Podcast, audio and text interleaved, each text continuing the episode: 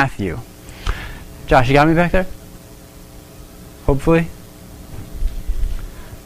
So, as yeah, I think so, right? So as promised, we made it into Matthew's. But now here was kind of the dilemma. The dilemma is, is that Christmas is coming up, right? And the first couple of chapters, like, that's Christmas. So, what I decided was that we will kind of pause on the first couple of chapters. We'll come back to it Christmas, and we'll kind of pick up in chapter 3. All right? So that's what we're going to do. So if you got your Bible, you can turn there. Because um, that's where we're going to spend some time. And the title, Repent Your Way to a Merry Christmas, I don't know, it's kind of goofy, I thought. Um, but there's a little bit of humor in that, and there is some truth to that as well. But before we kind of dive right in, before we dive right in, um, we're taking a look at a new book. And it's pretty exciting. And we're going to conquer another one as a church, which is very cool. And we're going to uh, conquer a gospel, which is even more uh, cool. So, what about this guy, Matthew? What do you know about him? Who is he? Who did he hang out with? Why would God use, uh, why would God choose to write a book through this guy? Like, why would he do that? Who is he? Um, basically, kind of the short story and the short answer to a lot of that is he had a uh, alias, like uh, another name, like a lot of people do in the Bible. Um, and his other name was Levi. And his job was essentially, he was like um, a toll, a toll booth operator. It's basically what he did. He was kind of on the main sort of trading routes, the main roads, and he would collect a toll or a tax to people who were going by. Um, and so when he did that, uh, he knew he was Jewish himself. So he knew uh, Aramaic uh, and he also knew Greek uh, because he had to kind of work with both people. He was not really liked too much uh, by his fellow people because what he would do is that he would certainly make sure he got enough taxes so he could pay the government. But at the same time, he was kind of taking a little bit extra and putting it in his pocket so he had some extra cash. And so, really, his own people, think of it if it was your friend, right, you'd kind of think of him as kind of a traitor, right? Not a nice guy, not real honest. And so he was not really appreciated by too many people, really, at all. So then, knowing that about this guy, I mean, your first thought has to be like, why would God even use this guy? Like, what, what value could he really offer? And honestly, he was hated among everybody else, so wouldn't it just cause more problems for God to choose him? It's kind of interesting. Um, the good news for us is that God works with anybody, no matter who you are and what your background looks like, for sure. I mean, that's just like the obvious message that's out there. He worked with uh, anyone, no matter who you are, what your past is, how ugly it is. And I think maybe it was even a little bit strategic. If God picks up this guy, you get a guy, number one, um, who's Jewish. Uh, you get a guy who has some strong administrative skills, right? He has to keep good, solid, like note keeping, uh, record keeping. Uh, otherwise, really, he wouldn't have a job. He wouldn't be good at what he does.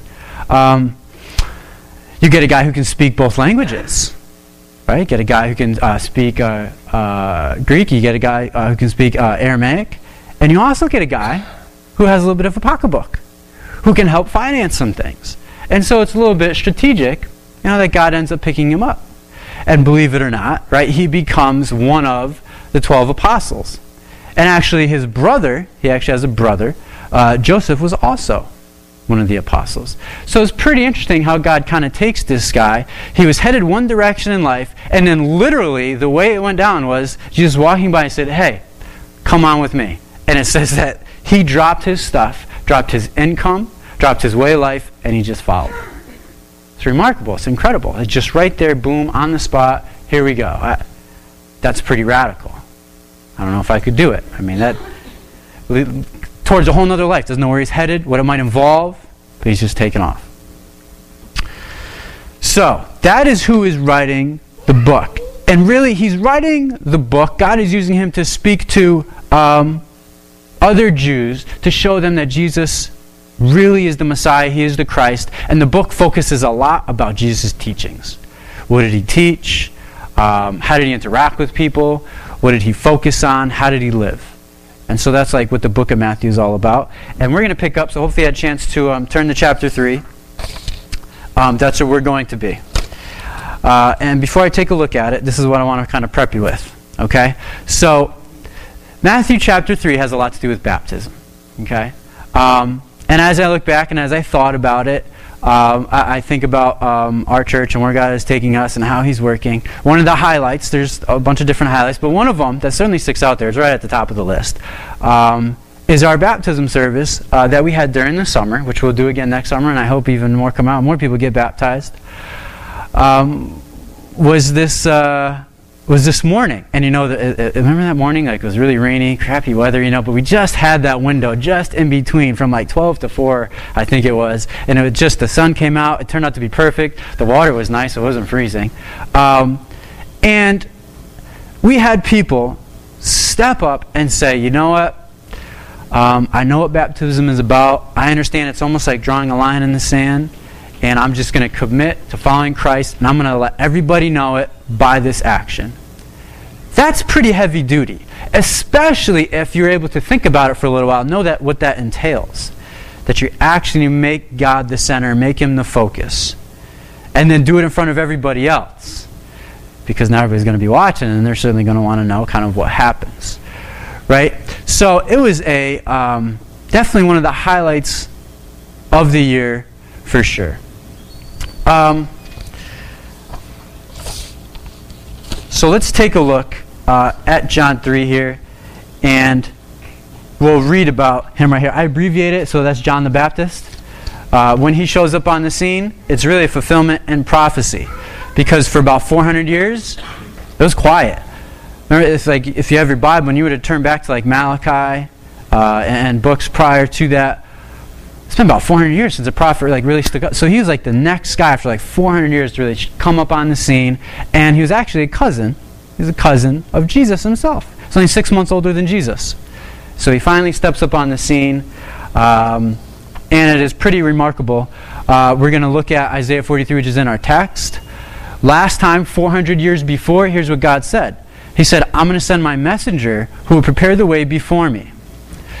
Then suddenly the Lord you are seeking will come to his temple. The messenger of the covenant whom you desire will come, says the Lord Almighty.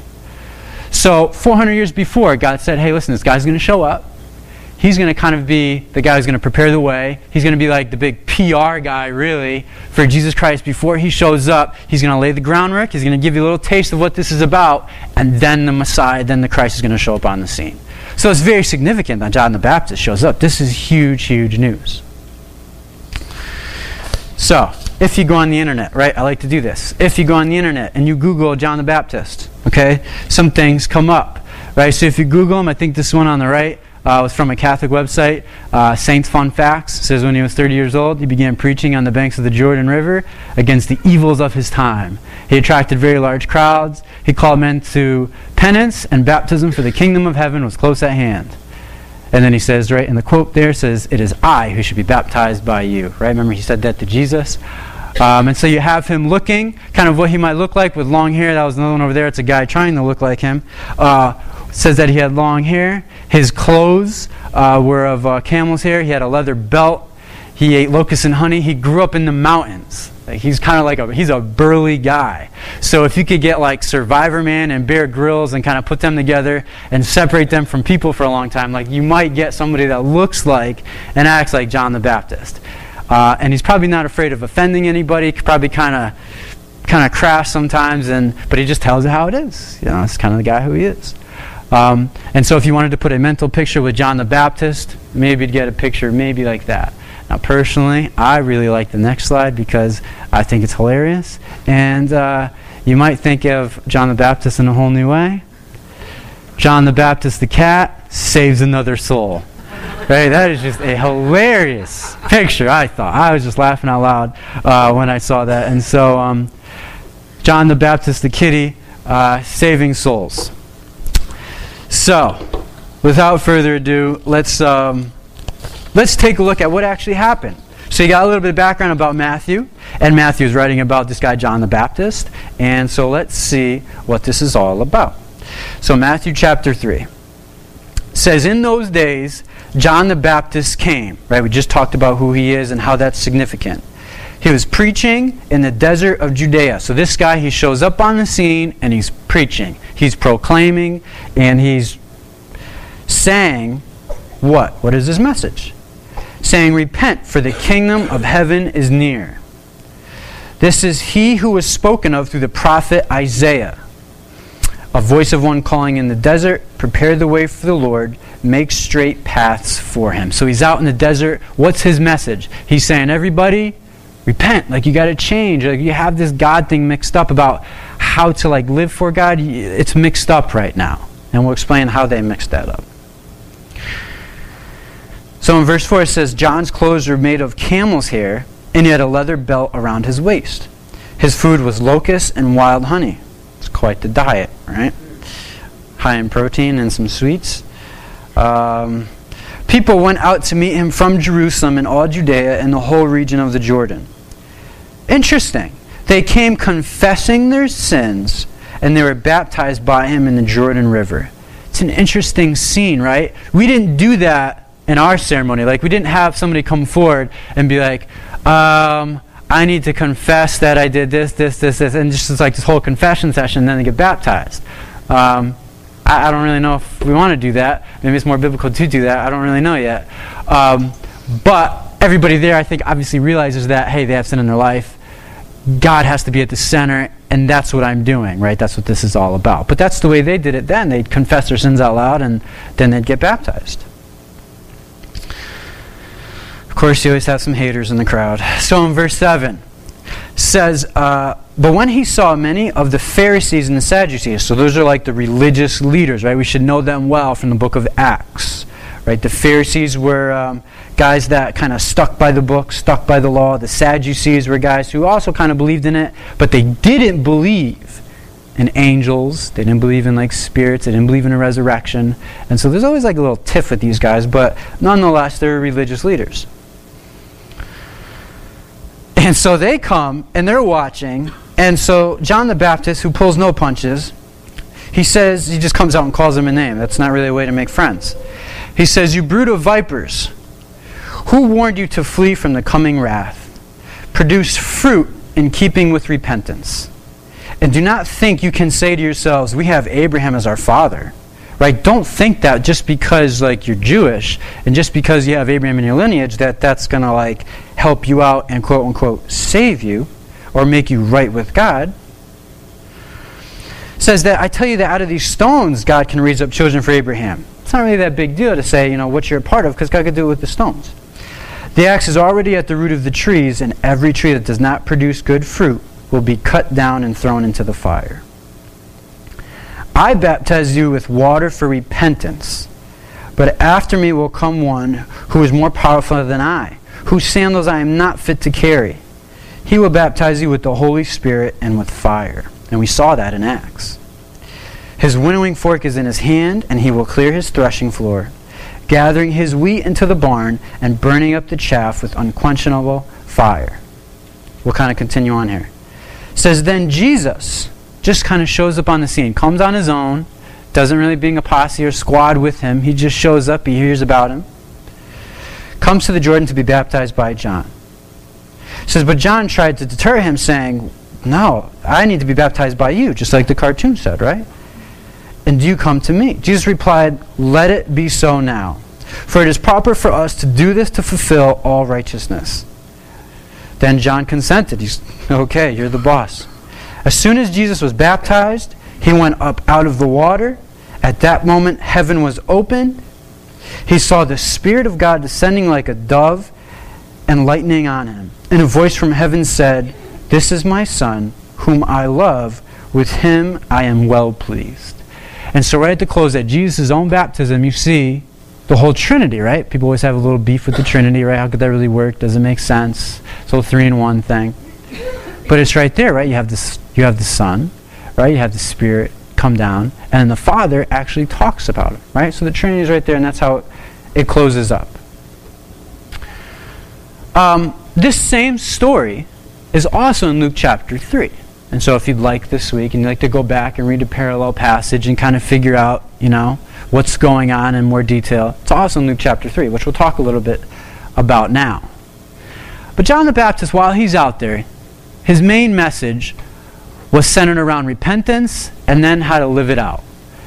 he wasn't necessarily a uh, really a theological sort of debater and orator and trying to like um, get really abstract and heady really on people. It was um, practical living.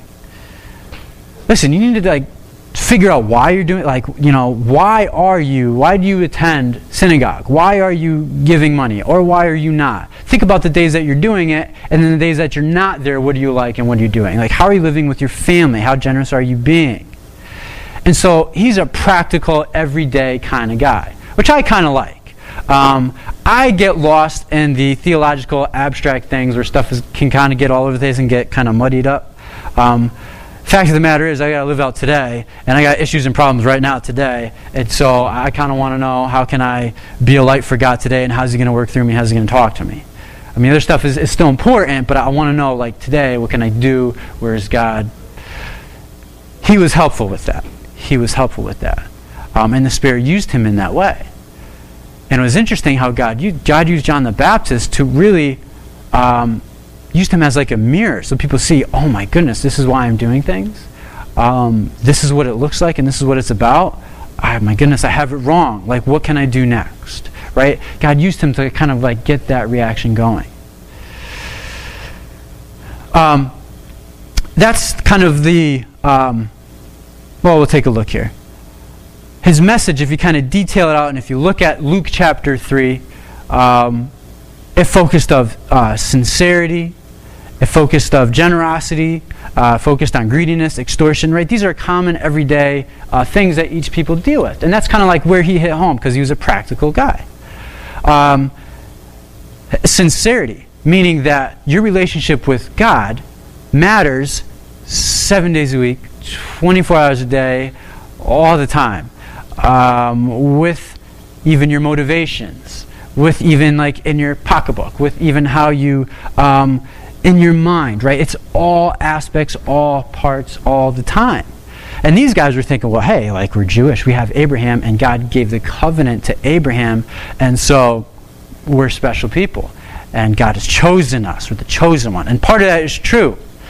They are chosen, but you still have to make their peace with God, and this still has to be right with God. And at the end of the day, it has to be sincere. Right? It has to be sincere, a transparent relationship between you and God. Um, generosity, because he noticed that people were there and they had a bunch of things.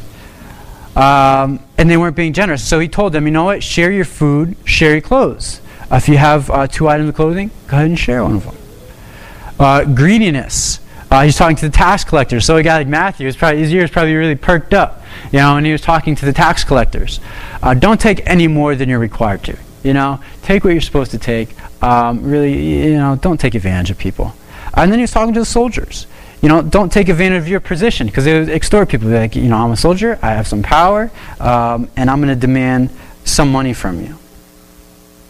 Um, it was a remarkable thing to have these people. There were Jews and Gentiles there, but mainly Jews. And to have a Jew confess that they're as far away from God as a Gentile and that they need to get right and get baptized that's huge. That is huge. They're saying, okay, I'm glad that I'm part of the chosen sort of people, um, but, but that's not it. I'm as far away even as a Gentile, which like they hated, you know, they wanted nothing to do with. They're unclean. Didn't want that. And but God used John the Baptist to bring to the point to say, oh, I'm just as far as they are. Like we're all on the same playing field It's remarkable. It's, it's incredible, it's miraculous that, that that would even happen. I mean, how do you break through somebody's thought processes like biases, uh, prejudices towards other people? How do you do that? You can't reason with people like that because they already got their own thing, they already got their own agenda. But God, the great surgeon, was able to do it. And here's how he did it, right? This led them to a realization and then to a question. That's kind of the way this scenario worked from what we read, both in Matthew 3 and in Luke 3. They realized something, and then it led them to a question, and then really led them to an action. Probably should have put three things up there, right? So, a realization, I need a need for repentance, and then a question, what can we do? Right? Because they got brought to the place of, oh my goodness, you know, I, I'm just trying to live in my heritage. I'm, I'm just trying to uh, live off of the chosen one. Or, right, in more modern day terms, I'm trying to live off um, the fact that, hey, I went to church seven days a week. Or my parents were still religious. Or my family has been pretty good. Um, that's what I'm hoping to get by on. But then when God used John the Baptist and put things into perspective, they realized, oh my goodness, that's not it. Like, that's not. At the end of the day, it's just about me and God and the issue of sin and was it taken care of. That's what it's about. And then when they became realized, to like, oh my goodness, you know, now what can I do? What could my response possibly be? And for them, what they do? They got baptized. And I think that cycle of thinking should probably always happen with us, and it's kind of a lifestyle, I would hope. That you realize what you're doing, God speaks to you in a certain way, and says, hey, listen, you should probably stay away from that. Uh, thinking like that's gonna, you know, not real good for you. Um, you should be more patient in that area.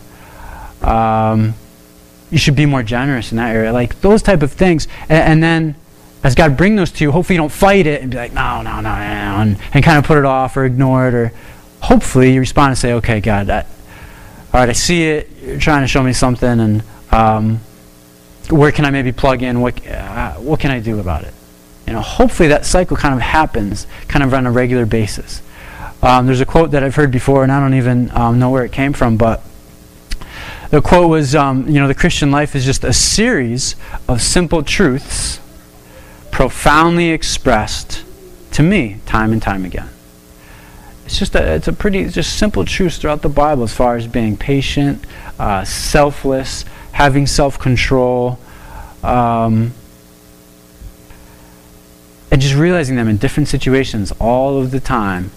To me, right? Because whatever I might experience might be profound to me. To you, be like, well, yeah. What did you think that meant? Like, right? But when it actually is profound, you're like, oh my goodness, you know, now I see it. You know, it went off. The aha moment, right? So, baptism was kind of the big theme, and here's what happened. So, baptism in layman's terms, and so when we were in my living room and we were talking about the whole baptism thing, and just to make sure everybody understood like what was going on and you know what we were talking about, it's an outward sign of an inward change. Essentially, that's what it is. Layman's terms, real easy, real simple, uh, and then we even talked about it um, on the beach. Uh, you know, use it as a wedding ring. You know, whether I take my wedding ring off or I have it on, I'm still married. Right? It's just an outward sign. Everybody knows. Um, I can't take it off and then be not married, right? That's ridiculous. So can't do that. Um, but that's what baptism is. Now, if you're looking for more details, you can certainly get more detailed, and the Bible can help you out with that. And so, if you'd like more details, right, they're up there, um, and we could take some of them down. Oh, too bad you can't see some of the verses up there. Um, but here's some of the details, right? Um, all followers of Jesus should be baptized. Like that's something that should happen. Can you go to heaven and not be baptized? Sure. You can absolutely do it. Um, but while you're here and you have time and Christ has really taken over your life, why not just make a public proclamation and say so? Jesus was baptized, pretty good model to follow. Jesus baptizes with the Holy Spirit, right? That's when actually power comes on, like you read in the book of Acts. Baptism is closely linked with a changed life. Hopefully. And that was John's big beef with these religious leaders. He said, hey, listen, you guys are like the religious leaders. You're telling people how to live and how to follow God, and you're supposed to be helping them. But, like, you don't have any fruit of that in your own life. In fact, uh, you're more nitpicky, more critical, more of a fault finder than anybody else out here. In fact, you just lay them on with burdens so you can kind of feel good about yourself. He said, You got it totally, totally wrong. It's not about manipulation, it's about serving. It's about serving. And they totally, totally missed it. We read in Acts that entire families of the early church are baptized. Um, they come to the whole house and everybody just got baptized right there in the spot. Uh, it initiates us into Christ, and salvation is identified with baptism. Um, usually, when somebody makes a profession of faith to Christ and they say, I want you at the center of my life, uh, I believe what Jesus did and I want to follow you, uh, and they have time life doesn't, you know, cut their time short, hopefully it's a priority to get baptized, right?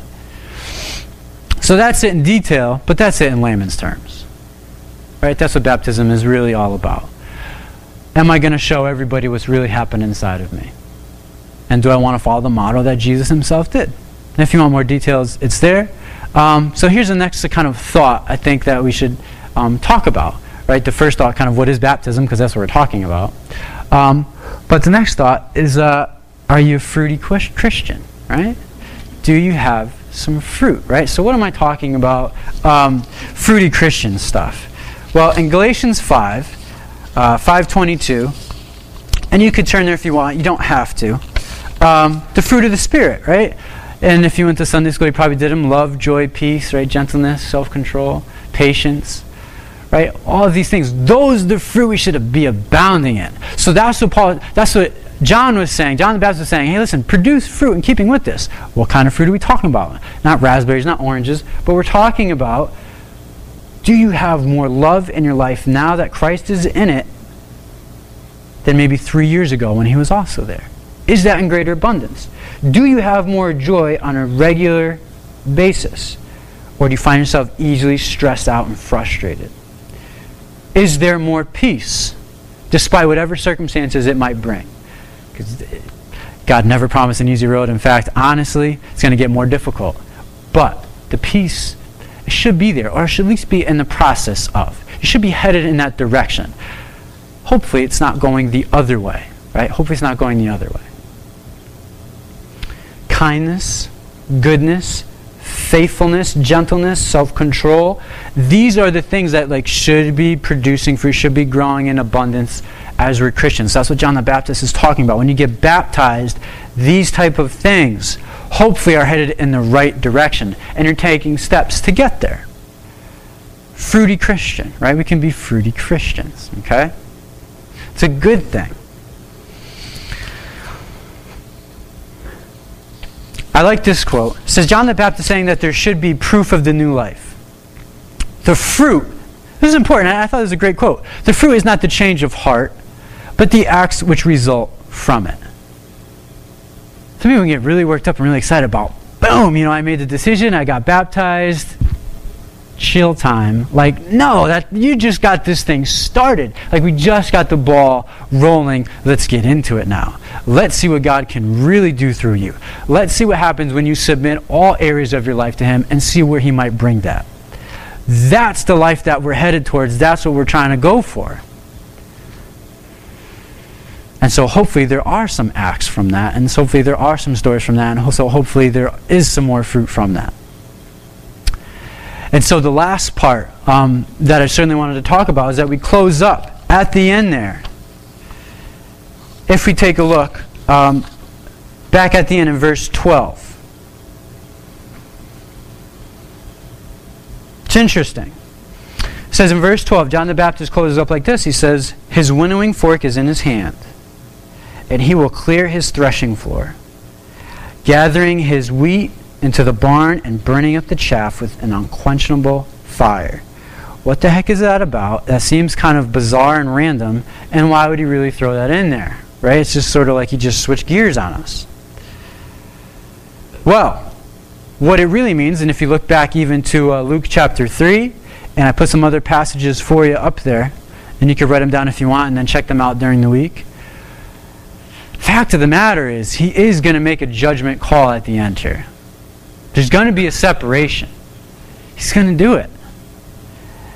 And he compares it to a guy who's at a threshing floor with his wheat into the barn, burning up the chaff. And so what they would do, say, be in the barn, they'd be in an area, uh, be kind of a pretty good size, and they would have um, these huge piles of wheat. He'd have like his big fork in his hand. Uh, I should like have all this stuff up here. Wouldn't that be fun? So it should all be up here. I blew that. So it should all be up here. The hay should be there. The winnowing fork should be in my hand. I should be sticking it in there, and then I should be throwing it in the air. And what happens is, right, the chaff will kind of uh, fall down, and then the wheat kernels is a little bit heavier, and it'll kind of fall into a separate place.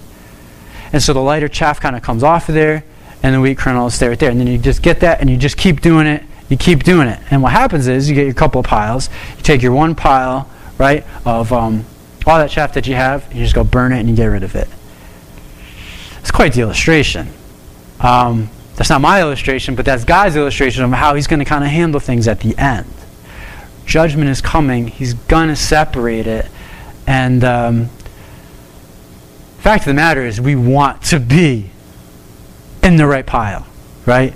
We want to make sure, we want to make sure that God is at the center there because He's going to make that choice.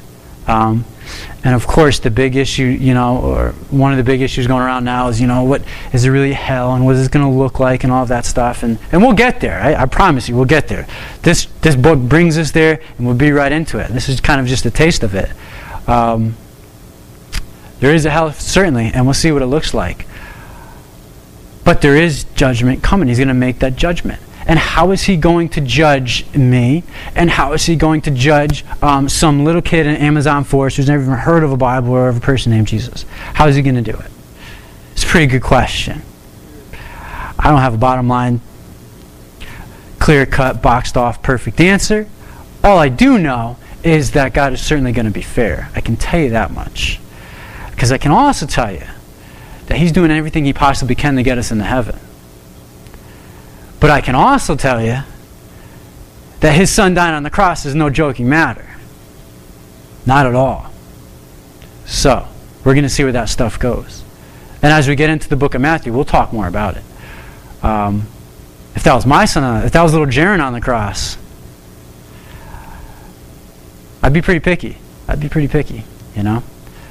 But we do know that God is fair, and He's got a supreme amount of love and a supreme amount of grace that we can't even imagine. And so that's also part of the equation. Um, so we'll see. We'll see as we go through the book of Matthew. But the point being is that John closes his message with being listen, repent now, make that decision towards Christ today and in this moment, because that time is coming. You have no idea what might happen. No idea when your time is. And I'm sure each of you know people or have stories of when, holy cow, that just happened all of a sudden taken. Boom. And we hope, hope, hope, hope, right? They made it right with God. I was having breakfast with Julie one time, you know, in the restaurant. I had a girl uh, come in from high school. Uh, she walked in, I was like, oh, she was a few years older than me. I was like, oh, that's such and such, you know, I said hi to her. That afternoon, car accident. That was it. Just never know. Just like, just never know. Um, so hopefully, right, you have made your peace with God and you made it right. And if you have not, we're going to stand and pray, and uh, you'll get a chance to. Um, before we do that, maybe we can replay that last song, uh, the Be Thou My Vision. Uh, it's just a great song, just putting God at the center, and I think it helps. That's what repentance is all about. You know, just trying to filter out all of my stuff, all of Jared's stuff that gets in the way and clutters things up and makes it more complicated you know, just putting God and His Spirit back at the center and just yielding and submitting to that. So be thou my vision. So maybe we'll close with that song and then we'll come back together and pray.